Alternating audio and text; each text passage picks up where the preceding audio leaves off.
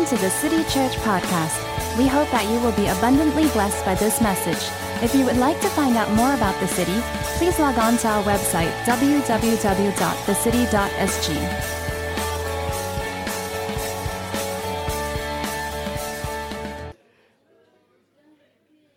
A couple of years ago, my family and I, we were in Dubai for a vacation. And so one of the highlights of the trip was to spend a day in the desert. Now, I've not been into a desert before that.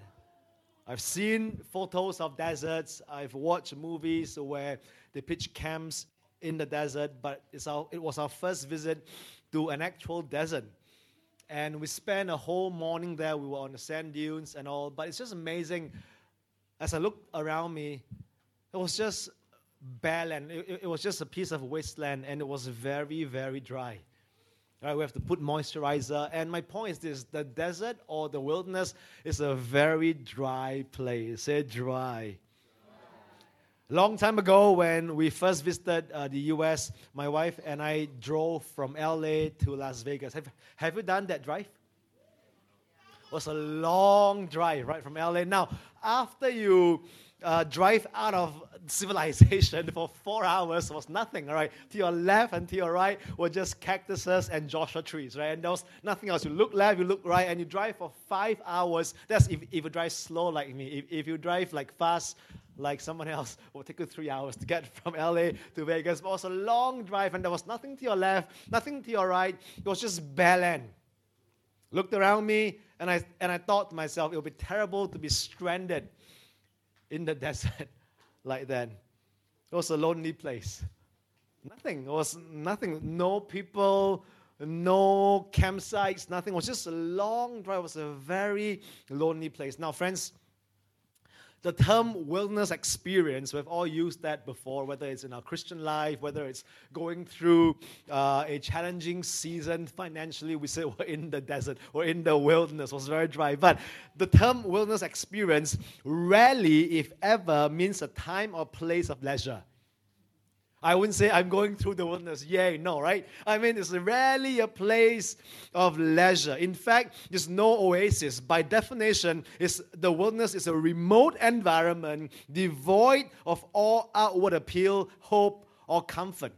It's also a hostile place where few would, would willingly go through it. In fact, most of us actually would, would resist going to the wilderness Yet there's exactly, if we read the Bible, where God sent his son. If you read the Gospels, before Jesus began his earthly ministry, after he was baptized by John the Baptist in the Jordan River, he came out of the waters, and the voice spoke from heaven, and the Father said audibly, This is my beloved Son, in whom I'm well pleased. Now, if I said that to my son and said, Titus, you're my beloved Son, in whom I'm well pleased, and I smile at him, right? He would be looking back at me expecting to, to have a free trip to Disneyland or a new Xbox machine, right, device, or a new phone. So, uh, but the Bible tells us after the Father said that to Jesus, the next verse in Luke chapter 4, verse 1, the Holy Spirit then drove Jesus into the wilderness to be tempted of the devil. Now, that's a strange picture. You're my beloved son. I'm pleased with you. And the next thing is, okay, Holy Spirit, please give Jesus a drive to the desert. And he spent 40 days, no food, no water, being tempted continuously by the devil. See, Jesus embraced this setting as, a, as positive rather than a negative experience for, for his life. And so, friends, this morning we need to look closely at the truth of his example and to consider whether we will allow God to use our time spent in our wilderness experience as a means of knowing him in a greater measure. Uh, amen. Because, like it or not, we all go through dry times. We all go through hostile, challenging season. Amen. There will be times when we feel lonely, even when we have a big family. Look around you, you feel like nobody understands what you are going through. You feel alone. And we cannot schedule a vacation to the desert. Friends, listen, it just hits you when you least expect it. When you come home one day and your parents are going through a separation, hits you in the face. When you go to work whistling and you receive a letter on your desk saying that you've been retrenched, and your wife was just pregnant with uh, your first child. You cannot schedule a wilderness. When you thought you were the most popular person in school and you became the subject of cyberbullying, young person. When you thought you have got everything going for you and then your wife wants to walk out from the marriage. See, nobody can schedule the wilderness. And Jet says, Amen. but what's interesting as you read the Gospels is Jesus continually returns to the desert. Let's read Luke 4, verse 40 and 42. This was after his first experience. He has come out, he went to preach, many people were healed, he saw miracles, signs, and wonders. And then Luke, Luke chapter 4, verses 40 and 42, please, on the screen. Okay, and this is what the Bible says.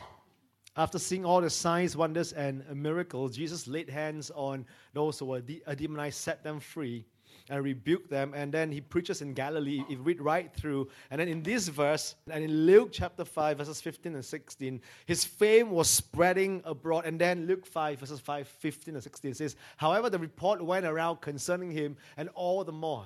And great multitudes come together to hear and to be healed by him of their infirmities. So he himself, the Bible says, often, say often, often withdrew into the wilderness and prayed. It's interesting. You, you, you were getting popular. You could have built a powerful ministry. You can give out your, your name cards. You are the most uh, favorite person in town. And yet the Bible tells us Jesus again headed for the sanctity of the wilderness. See, he understood the need to establish God as his only source of strength, not popularity, not how many people like him on his Instagram account, not how many uh, Facebook friends he has, not how famous he was, whether he's on the front page of the magazine. Friends, he understands that God has to be the sole source of his strength. Someone say amen. So many of us do not want to embrace what Jesus has clearly shown us that the wilderness is not to be avoided, but rather should be accepted and understood. And this morning, as I go into the message, as a believer, ask ourselves these questions Why did Jesus keep going back to such a harsh and uninviting place? Could it be that God was revealing something of his strength in these dry places? Was Jesus receiving a hidden treasure from God which the natural mind could not comprehend? See, I believe, church, that God wants to bring us, you and I, to a place where you begin to understand why you go through hard times. Amen. In the Bible, there are many examples that, that illustrate what God can accomplish in the wilderness. If you go back to the Old Testament, God actually led his people into the wilderness. When Israel was held captive in, e- in Egypt, God said to Moses, You must go straight to the king of Egypt and tell him, The Lord, the God of the Hebrews, has met with us. Let us go on a three day journey into the desert to offer sacrifices to the Lord our God. That's in the NLT version. So, three days out from Egypt, they were in the middle of nowhere, bone dry countryside, was far enough for them to be out of reach from everything. And little did they know that the wilderness would become a place of incredible worship, provision for the children of Israel. Here they would witness God's power, His strength, His might as He fought their enemies on their behalf. But if you read the story in context, Pharaoh made a mistake. Pharaoh, who represents the natural man, because Egypt represents the world. Pharaoh, the king of the natural man, only saw a weak, beggarly people trapped in the, in the desert, confused and directionless. In fact, he said in Exodus chapter 14, verse 3, that he said to, to the commanders to gather together the chariots, the weapons, and go after Israel, for they are entangled in the land and are wandering in the land, and the, and the wilderness has shut them in. See, Pharaoh wrongly interpreted what God was doing with his chosen people because he could not see God in the wilderness. And you know the end of the story. His entire host of horsemen were defeated in the Red Sea, and Israel triumphed. What's my point? Listen carefully. If you look only with a natural vision, if all you can see is a dry place, if all you can see is this hostile environment, if, if all you can see is loneliness, the, the wilderness can seem an unlikely place to find God. That's my point. If you're like Pharaoh, all you can see is just the wilderness. It's, it's, a, it's, a, it's a place for losers. We'll trap them there, we'll kill them there. If that's all you can see, then you would avoid the wilderness and you would never know the supernatural pathways, pathways revealed to the believer who embrace this dry and hostile season in their lives. So this morning I want to talk to you about the four things that God can do and God will do in the wilderness. There are many points, but I'll just go through four this morning. And I pray by the end of this message that you will embrace all that God wants to do in your life. And if you're going through a hard time this morning, at the end, we want to pray for you. We want to ask God to refresh you in the wilderness. We want to ask God to touch you afresh. We want to ask God to show you His purpose in this season. But you don't have to waste a hurt. You don't have to waste your season. Come on, church. You can embrace it and allow God to do everything that He wants to accomplish in your life. The wilderness can take you to a new level. That's what, that's what happened to Jesus when He first was driven by the Holy Spirit to the wilderness. Verse 14 in Luke chapter 4 says, And He emerged from the wilderness in the power of the Holy Spirit. He went in there, just got baptized, was filled, but when He came out, He was empowered. See, it's different when you are filled and when you are empowered. And he began his earthly ministry. See, I am of the opinion, friends, that you cannot have a powerful life and a powerful ministry unless you embrace all that God wants to do in the wilderness, in your life. Four things. Number one, let's read one verse from Le- uh, Leviticus chapter 16, please. It's a long verse. Okay, let's read verse 21 and 22. And Aaron shall lay both his hands on the head of the live goat. And you, you, you, know the story. This is in the day of atonement. And, and this is what God instituted. And confess over it all the iniquities of the people of Israel and all their transgressions, all their sins. And he shall put them on the head of the goat and send it away into the wilderness by the hand of a man who is who is in the in readiness. The goat shall bear all the iniquities on itself to a remote area I can't see her, and he shall let the goat go free in the wilderness. Now you might be wondering, what is this goat lah? This priest. Basically, God was instituting on the day of atonement a way to deal with sin. Now you have to understand that before that, when the children of Israel sinned, there was no way out. So you might think this is terrible. Now you've got to do the goat thing and the killing thing and the high priest. And but before that, uh, sins weren't atoned for. Are you still with, with me? Before Exodus, before Leviticus, when God's people sinned, they were trapped. But now they have a way out. Now there's a sacrificial lamb. Now they can have the high priest lay his hands on uh, the, the, the goat and transfer transfer the sinfulness of their lives into the goat. And then there's a strong man who will come and bring the goat out into the wilderness. So, what's my point, friends? In the wilderness, I believe, point number one God deals with sin in the wilderness. In this desert place, God dealt with the sins of the people. You might think, I'm leaving behind the garlic and onions and the Egyptian food and my tent. But before that, they were in their guilt, they were in their shame. But in this dry place, God dealt with the sinfulness, with the sins. In the same way, God uses your wilderness experience to go after hidden or unacknowledged sins. Friends, it's really okay if God confronts you. Or rather, my Heavenly Father corrects me and disciplines me than to allow the devil to, to, to have access into my life because of unconfessed sins in my life, because of areas in my life that are not right with the Lord. Um, amen. So in, in, in His mercy, He takes you there not to harm you, but to deliver you. In the wilderness, God gave His people the assurance that their sins were forgiven. Now, this is in the Old Testament. And every year, the, the holiest day of the year was the day of atonement. And every day before Jesus and before captivity, they would bring the goat, and the high priest there. He would slit the, he would kill the goat and place his hands to transfer the sins of the nation, and then the goat has been, will be led out into the wilderness. So for hundreds of years, they were doing that. It was still good news. It became a tradition, and we all thought that that's, wow, it's so legalistic. But before Jesus, that was what they need to do. But at least their conscience gets cleansed once a year. At least they know that their sins were forgiven once and for all, once a year. And then comes Jesus. Hallelujah. And he became the sacrificial lamb for us on the cross. And once and for all, we are forgiven. Amen. So be reminded when you're going through the wilderness. Ask God, God, apply your blood in my life. Like David, he was praying, say, God, seek me and know me and see if there's any sinful ways within me. Why am I going through this season? God, will you just deal with my sinfulness? Transform me from the inside out. God deals with sin in the wilderness.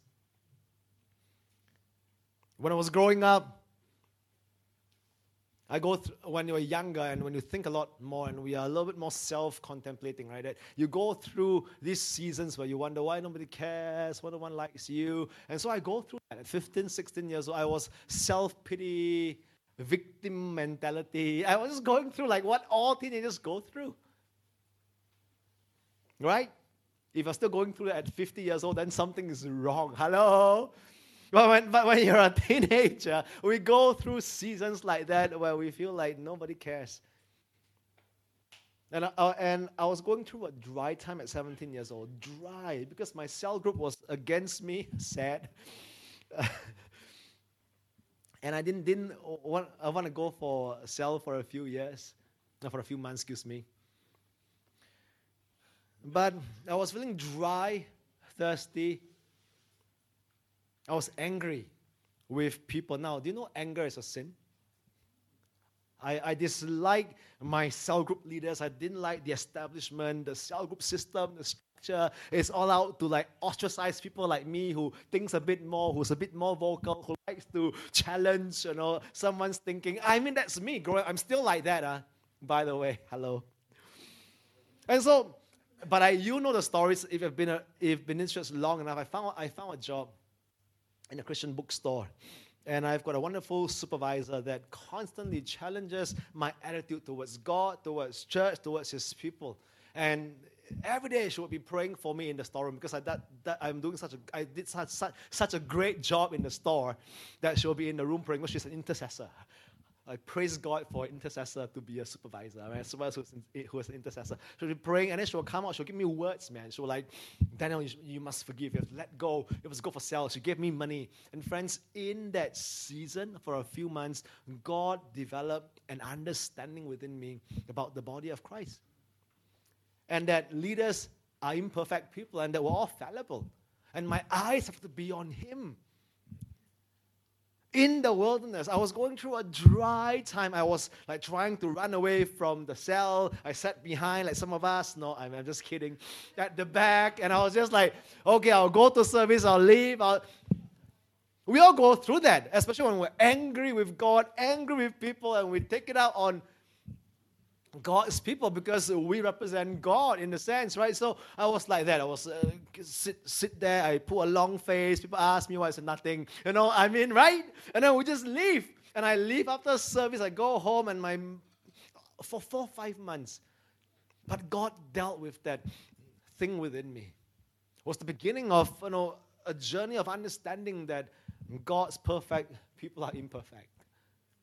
But it gave me a love for the body of Christ. He helped me see the good even in my enemies, my adversaries. 17 years old. I thank God for that season. Thank God for that season. He dealt with sin. See, sin is not like when you kill someone, but sin is when, when you miss the mark, right? Yes, hello? Am I preaching to the right crowd here? And even in the way I see people, I can miss the mark. If I'm always looking at the negatives in people, I'm missing the mark because we're all made in God's likeness. I should be able to see the goal in you as, as God is developing uh, the, the rest of you, right, Mike? I'll see the goal in you. But if all I see is negative and if all I see is just uh, you're terrible, God has got to shape the way I see the church. He dealt with sins in my life. Number two, let's read Exodus chapter 16, verse 15, please. Exodus 56. So when the children of Israel saw it, they said to one another, What is it? For they did not know what it was. And Moses said to them, This is the bread which the Lord has given you to eat. Now, you know the story. They were in the wilderness and they've got no food to eat, and God sent them manna from heaven. Are you with me? And every morning when they wake up, they will walk out of that tent, and behold, there was free bread Gardenia man has delivered. Every morning, they'll pick them up, they'll eat, and they have got no lack. Friends, number two, God reveals his provision in the wilderness. Hallelujah. In the wilderness, God displayed his awesome power to provide for his people. Before that, they have to labor for their food. In fact, if they don't work, they don't carry bricks, don't build the palace for Pharaoh, they've got no food. They were slaves. They have to earn labor to be fed. But now in the wilderness, as they, you know, as they were out there, they've got no food. But the difference now is God's with them, and God revealed to them that He's Jehovah Jireh. He's God, their provider. Hallelujah. And we need to lay hold of this truth that God provides for your every need. Tell the person next to you and say, God will provide for your every need. Not just need, every. Not just financial need. Not just, what else? What needs do you have? Emotional needs. But every need. The Lord has promised to care for you. In fact, when Jesus was preaching in the Sermon on the Mount, he was speaking to a group of worrisome people. Do you worry? We worry a lot as people. It's part of the, the fallen nature of man. We wake up in the morning, we worry for our children. We go to work, we worry for our job. We don't do a good job, we worry for our career. We're always worrying. We worry that we've got no bread on the table. We're worried that we'll be re- retrenched. We're always worrying. And Jesus knew where people was at when he was speaking to them and he said, Don't worry. And he didn't say it once, he said it four times in the Sermon on the Mount, which means that it's very important. He's trying to get your attention. He's, he's saying, John, don't worry. John, don't worry. John, don't worry.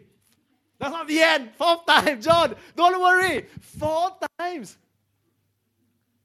And he said, If my Father in heaven cares for the birds in the air, the grass in the fields, how much more will he care for you? So, friends, this morning we need to understand if you are God's covenanted people and you are because of Jesus, then God provides for your every need. Amen. See, Jesus fed the multitudes. Jesus cared for every single thing. You might think Jesus is a, is a spiritual leader, right? So he only cares ab- about your spiritual needs. When you come to Jesus, he will just tell you the Ten Commandments or the Beatitudes and make sure your soul is in the right place, your spirit. And that's what Jesus does. Jesus wants to make sure that you are becoming more and more like him so he can present us as his mature sons before the Father. Yes? But if you remember, as I was teaching, and there were tens of thousands on the hillside of, of uh, Galilee, he's, he was speaking so long like what you experienced this morning. Uh. He spoke for hours. Three, four, and he was such a captivating speaker that people were spellbound by how eloquent he was and the depth of his teaching. There was no one like him. He spoke as one with authority, and so it went on for like hours. And then people start to hear rambling sound. You experienced that this morning, hallelujah. And they were hungry, they've been there, and there was no food. There was no, and Jesus multiplied bread. See, friends, Jesus cared for their physical need. And I want you to know this morning that Jesus cared for every single area in your life your job, the happiness in your marriage, your children's prosperity in their soul, and that they do well in school, they have the right friends. See, Jesus cared. Now, it's okay to worry, but cast your cares on the Lord. Neck a little bit is fine, but ultimately, you would know that God cares. He could have said, Aya, just go and buy your own food. You didn't bring food. Aya, never mind. Just go hungry fast. But Jesus can. He says, go and buy food for these guys. See, his attention to details, every single thing.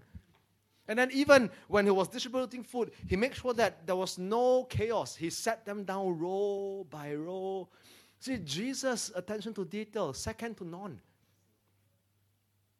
He wasn't haphazard. Like some of us spiritual people, okay, I'll just throw it and you'll catch. No, he set them down. Are you with me? This is the Jesus that we know, that we read about in the Bible, and make sure that everyone received their portion.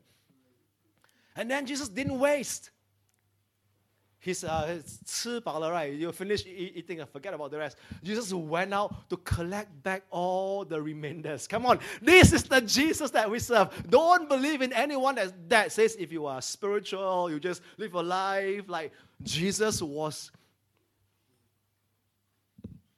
so attentive to details. And yet he fed them all. Are you still with me?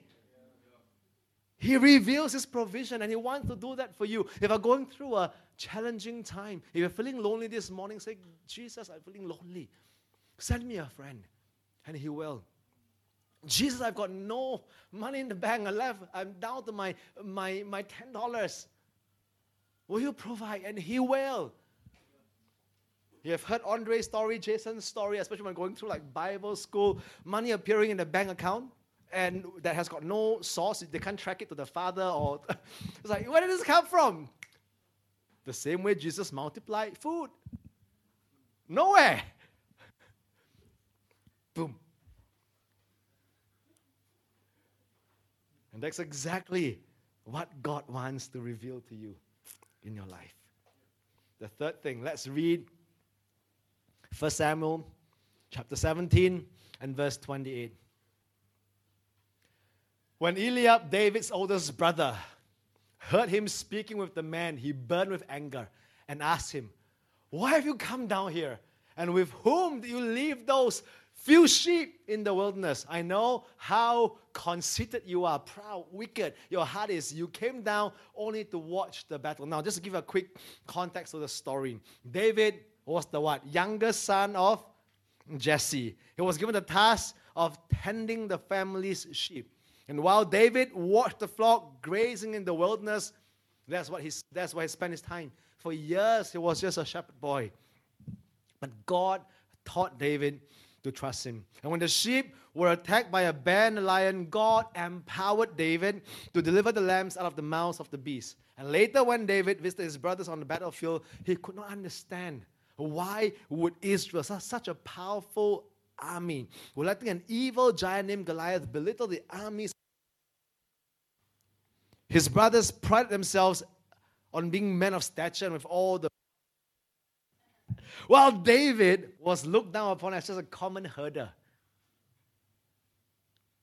So that's the context of the story. His brothers were accusing him of weakness because he was not formally trained in the art of warfare as they were.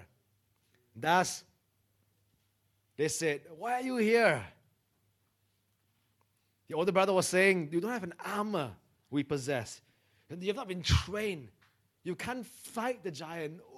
Who are you to be so arrogant and proud and said you can take down this giant? The entire armies, the generals, even King Saul was afraid of this champion from the Philistines. And now you said that you can fight this guy? Who do you think you are? That's exactly what Eliab was saying because they could not comprehend, like Pharaoh, they can't see that God was with David in the wilderness. While he was going through the mundane, he was feeding sheep, he was gra- the sheep was grazing uh, uh, the grassland, he was playing his uh, harp, and that's all they thought. This David boy is just a herdsman, he's just out there, a shepherd, didn't go to training, the weapons, the warfare, the Sun Tzu Bing Fa, nothing.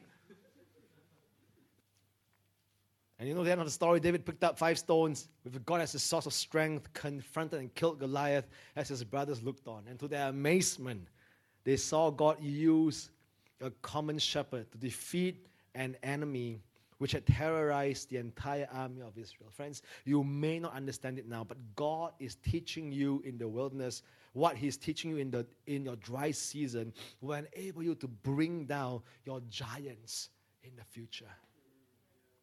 Was all preparation. When you're going through it, when it was all mundane, it was all boring, you're caring for sheep, they can't talk back to you. You can scold them, all they can say is ba. You kick them, ba. That's all they can say. And for Eh, for a long time, he was just there. He was talking to God, and then the lions come and he go and kill it. And the bear came, I'll kill you. You know, it's just part of his response. He was going through being a responsible person. Now you might think, Daniel, I'm not like you or like Andre, like John, like some of these guys. They are changing the world, man. Look at them. They are preaching. They are doing signs, wonders, miracles. Sick people get healed. They write books. They go places. They preach. All the amazing testimonies of me going to work, nagged by my boss, being reviewed for my performance, have to go through this cycle every year. So I, I feel dry. I'm a Christian. I can't go. I can't go get party and drunk like the rest of my friends. And you go. I'm so bored. Friends, it's in this season where you are faithfully caring for your sheep that God is training your hands for war, your fingers for battle. Because the day would come, my friends, where you will have a Goliath moment. It's your giant opportunity. Wow. It wasn't in my book, I have made my notes. Hey, it will come when you least expect it. When you are just faithfully listen to your cell group leader, can you bring food to Christine? But you never know when you least expect it. On your way to Christine's house, there's a lame man begging you know, at the lift landing, you, you said, Silver and gold I don't have. Some food for Christine I have. But in the name of Jesus, rise up and walk. Friends, and the rest was history. You began your powerful ministry. Or, or at work, Right, you're faithfully just doing your responsibilities and your duties, and the day came when your boss had a big problem he can't solve, and the spirit of wisdom comes upon you, and you present a creative solution Friends, you have to understand that if you read the Bible carefully, promotion in the kingdom is never step by step, it's always an elevator. Read the scriptures. Daniel, Joseph, David was never slogging and was always you just step into the elevator and boom up you go but it's on your way to the elevator that you've got to be faithful with the small things, with the mundane. Be faithful. And you're just being faithful, doing your work.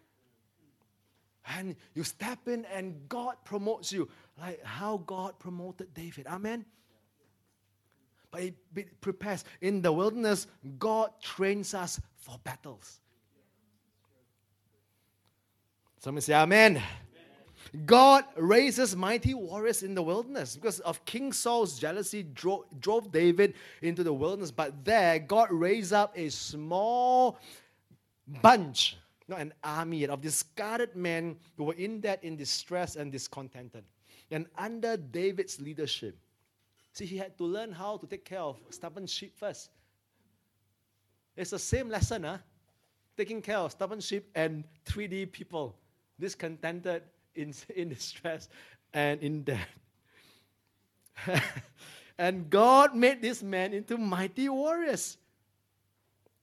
What could have been a wasted time of frustration in his young life turned into triumph. Why? Because God used David's time in the wilderness to produce steel in, in the lives of men who otherwise would have been powerless.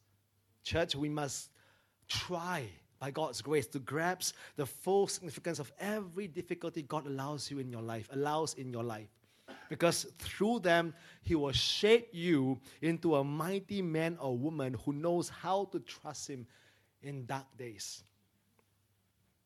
You're being fashioned, you're being formed to become a warrior in the kingdom. No struggles will be wasted. In time, you will look back and know that without the wilderness experiences in your life, you could have never accomplished what He designed for you in your life.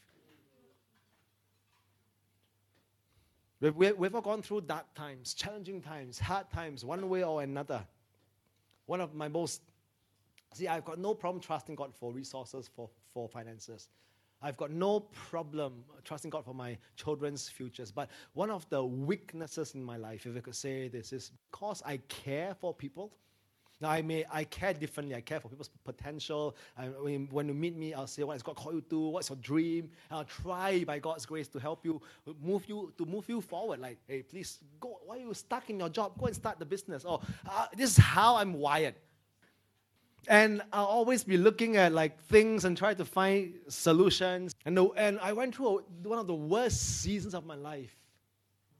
I was being misunderstood by people for my zeal. This is, this, is, this is hard. I've gone through that like time and time again, and it gets better every time, but every time it will still hit me the same way. And, and I'll be sunk into this state of like, why am I doing this for uh, people? Just mind my own business. Why care? Why bother with like so and so's growth when my challenge becomes, oh, this guy is just being negative about me? So why care? And so I'll always be wrestling with like, why even bother? just do my own life. I grow, I'm progressing, I'm maturing. And so I was going through a tough season of being misunderstood by some of the closest people in my life. Through that season, number one, I chose to love, chose to forgive, and just let God fight my battles. And I tell you, friends, it's the most amazing experience. Because you grow through that. It's amazing that you can look at people now and there is no offense. In that season, it came to a point where I think, all right, I believe it's possible as Christians because it was Jesus' life that we can come to a place of unoffendable, being unoffendable. I can do you know that harboring offense is, is a trap? It's a snare, the Bible says. And it's so easy for Christians to be offended. Pastor didn't smile at me, didn't shake, shake, didn't shake my hands, and my cell group member forgot to call me out for dinner. I mean, we get offended by the smallest thing, right? To the big things. I walk into a place, no one greet me. You know, and even big pastors offended. Didn't give me the, the, the, the honor that I deserve. Someone didn't call me pastor. Call me by my name. How dare you? Even God calls me reverend.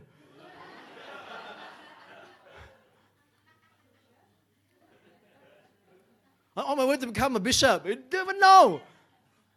Your church, 50 people, my church, 5,000. You even call me.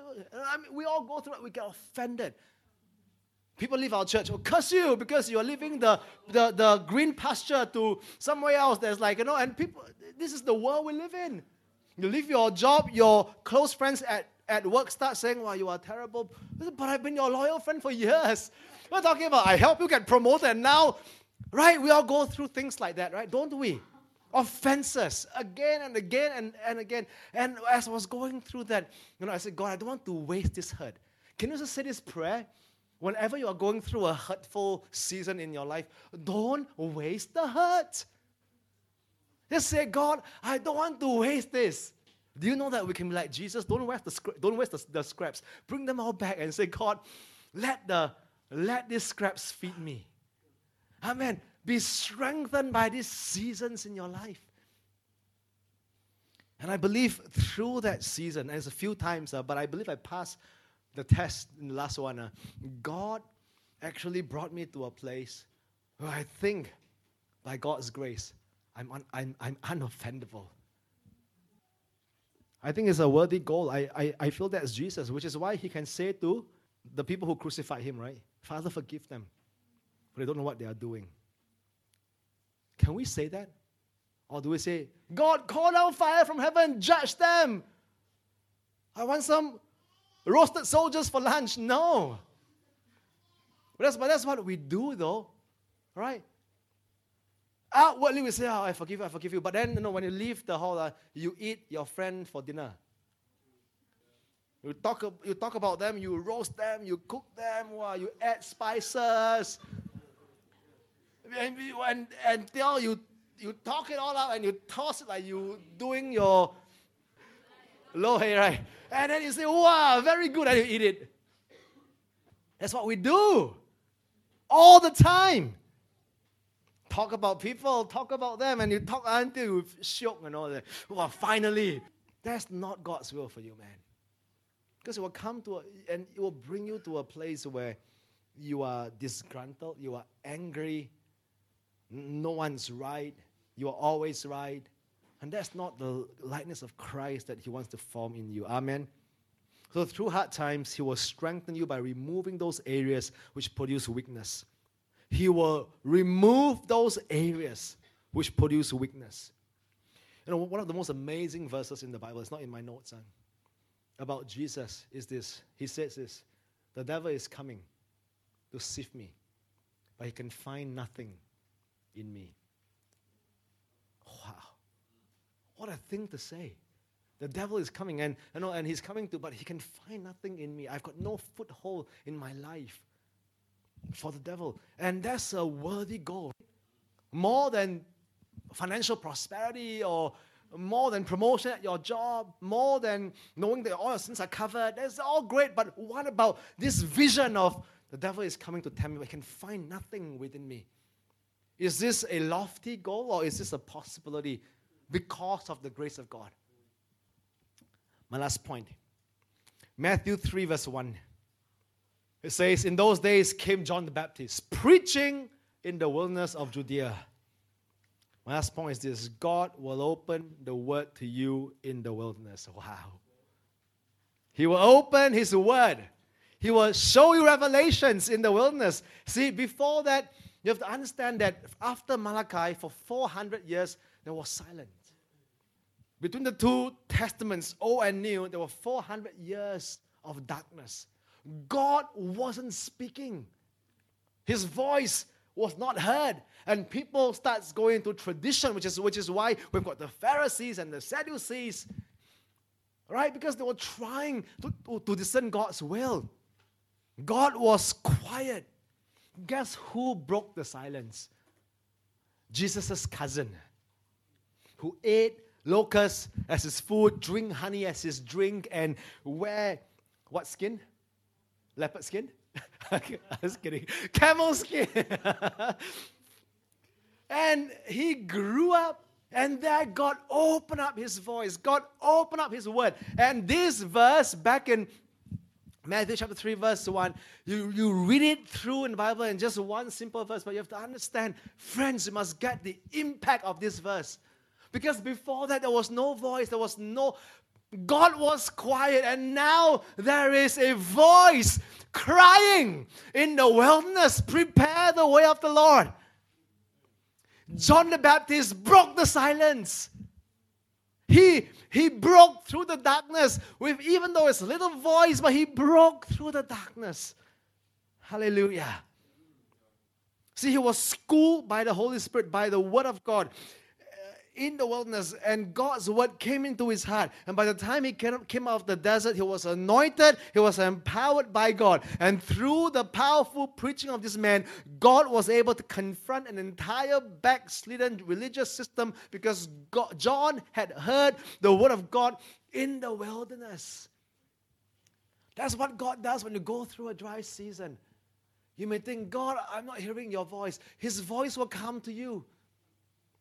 He will em- encounter you. I want to read a verse from Psalm 74, verse 14, the King James Bible, please. Psalm 74, verse 14, King James, Thou breakest the, the, the heads of the Leviathan in pieces and gavest. No one speaks like that nowadays, huh? but just for this message, please humor me, all right? He uh, gave us him to be meat to the people inhabiting in the wilderness. Wow. You get this verse? Can I break this down for you? Thou breakest the heads of the Leviathan. Now, Leviathan symbolizes Satan, demons, evil powers. And the Bible says, God breaketh the headeth of the Leviathan in pieces and gave us the headeth of the Leviathan to be meat to the people inhabiting in the world. What am I talking about? Friends, you must understand this. In other words, the meat or the food that will sustain you through your Christian life is the knowledge and the revelation that Satan is a defeated foe. But you only get that in the wilderness. It's a wisdom which you will be re- which will be revealed to those who do not shun the difficult places but embrace them. He giveth the heads of the devil as meat to the people in the wilderness. I tell them my most powerful experience up till date. I, I love rolling on the floor and like God baptized me in the Holy Spirit, speaking tongues. Those, those were all powerful. Angels, wings. I mean, I love all that. You know, I love the powerful experience, the encounters. Souls getting saved, 400 people squeezing into a small hall, receiving Christ. Now, those, those were all powerful, but my most powerful experience was, in, was during the driest time of my life. I tell you, my most powerful experience was in our old place in 50 MacPherson, and we had James Jordan, the father heart guy, right? You know, but I love his heart. He's, he's just a wonderful man who loved the Father, who loved God. There he was, preaching about the Holy Spirit being a piece of the Father that were not just adopted, but were actually sons. And then he gave a call, and uh, I was on stage. And James came over and he gave me a, a brotherly hug from the side. And he said, My dear brother, receive the Father's embrace. And I tell you, I lost it. I was in the spirit on the Lord's day, and I was I was in the embrace of the Father, and I felt like a little three years old, safe, secure, and everything about me left. Oh, my need to prove myself, my need to be secure, my need to have a reputation, everything just left me. And then in that place was the Father's love and His security and our purpose and eh, identity, and everything just came into me, and I was crying. And when I left that experience, I became a different person. It's almost like I was born again, again, again. the last time I experienced that was when I received the Holy Spirit. 17 years, 15 years old, he came into me and boy, I was crying. But this time I was like, where's the fear? Where's the need to prove myself? Where's the, where's the drive and the ambition to build big, to be well known? All gone. But in that place, I want to please the Father. I just want to do what I see the Father does. And changed my life. But guess where I received that was in my brokenness, in the lowest season of my life, where people whom I thought were my friends, whom I've helped them to start new things. When they were down, I helped them up. They were supposed to be, be, be, my brothers, but no longer were my eyes on my brothers because when you can stay within the Father's arms, who cares? What your brothers say about you. I know I'm God's favorite child, and you too. You too. I've got my Technicolor code, and you can have yours too. I'm my father's favorite. And slowly he changed everything. I'm not saying that once you have that, you don't know anything, right? This which is not the father heart message, all right? Because when you know that you're about your father's business, guess what? You want to grow the father's business. Guess what? You want to make sure that the business enterprise is expanding, that souls are being saved, that you know funds are going to where they need to, to go. And I'm about my father's business. I was trying a hard time trying to describe to people what I do. Are you a pastor? Yes, but more than that. Are you doing this? Yes, but more than that. So I was trying for a long time until God just said, just tell, tell people you are about my business. Oh, okay. I'm in family business. I'm in a family business. My father's the boss. But transform me. He opened up the word. I read the Bible now, all I could see is just the Father and his words back to me. The church becomes a family, not just an army, not just you know an enterprise. Uh, it's a family. You become my brothers. I'm not like I'm your father, you're my, you're, you're, my son. No, we are brothers. I can be an elder brother. I can share you my experience, my learnings, and all that. But we are all family. And it transformed my entire Christian experience when I was going through a dry season. So as I close this morning, God does not lead you into the wilderness to harm you. Four points. He deals with sin so you can stand faultless before Him. He reveals His provision. He trains you for war. And He opens up His word and His heart to you. And I want to say this the true church will not stay in the wilderness. You go through it, you don't live there. But you will come out like Jesus in the strength of God. Church, the dry places will bring you into a deeper intimacy with Him and you will no longer view him as being far away. On the other hand, you will come to know him in closeness and confidence. And there's one verse that sums up my message as I close, which is Song of Songs 8, verse 5. King Solomon, in all his folly and his wisdom, all right, he's the wisest king and, the most foolish king. But he wrote this in the Song of Songs, which is, which is like the apex of uh, his revelation of wisdom. He says, Who is this that comes up from the wilderness, leaning upon her beloved? Wow. Even though the story of the Song of Songs is all about the bride and the bridegroom. There are four ways we can read the book. I'm not here to teach you the Song of Songs. But one of my favorite ways, in fact, my favorite way to read the book is that I am part of the bride of Christ and Jesus was my bridegroom king. And the bride goes through a season of preparation for her wedding. And there's a wedding coming, friends. And the Bible tells us at the end, this is the end of the story. It's not how strong the bride became, it's not how militant the bride became. Now, I, I believe in the masculinity of the gospel because if we switch it a bit too much, it became a bit soft. Not my, not, not my cup, cup of tea. But my point is this there has to be this balance between, you know, being a soldier and being a lover, right? And this is how the story ends. The last place before the bride became ready was in the wilderness. And the author, by the revelation from above, saw her, and there she was. She, she was no longer a young lit, a little girl where her breasts weren't developed, which means that she has got no nourishment within her. Now she's a mature bride. But she wasn't walking like, you know, she was somebody. She's leaning. Can I borrow you as, as Jesus for, for a while? This is the posture by which all of us as Christians should come out from our wilderness, our desert experience, our dry place, who is this? Do you, do you, do you know what that means? Inseparable. Listening to the heartbeat of Jesus. Togetherness. And if my bridegroom, my husband, is on, is on my side, where's the fear? Where's the intimidation? Andre can come against me, but John will fight him. Are you with me? Who is this? And friends, I want to end by, by saying this God will have a bride coming out of the wilderness.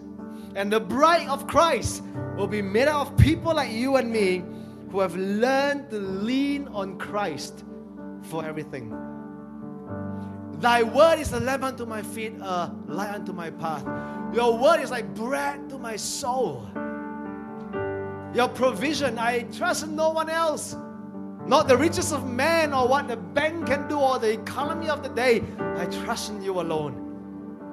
You will fight my battles, not me defending myself, but you fighting on my behalf, going before me. My sins are washed away, and here I am coming out from my wilderness, leaning on my beloved. Hallelujah.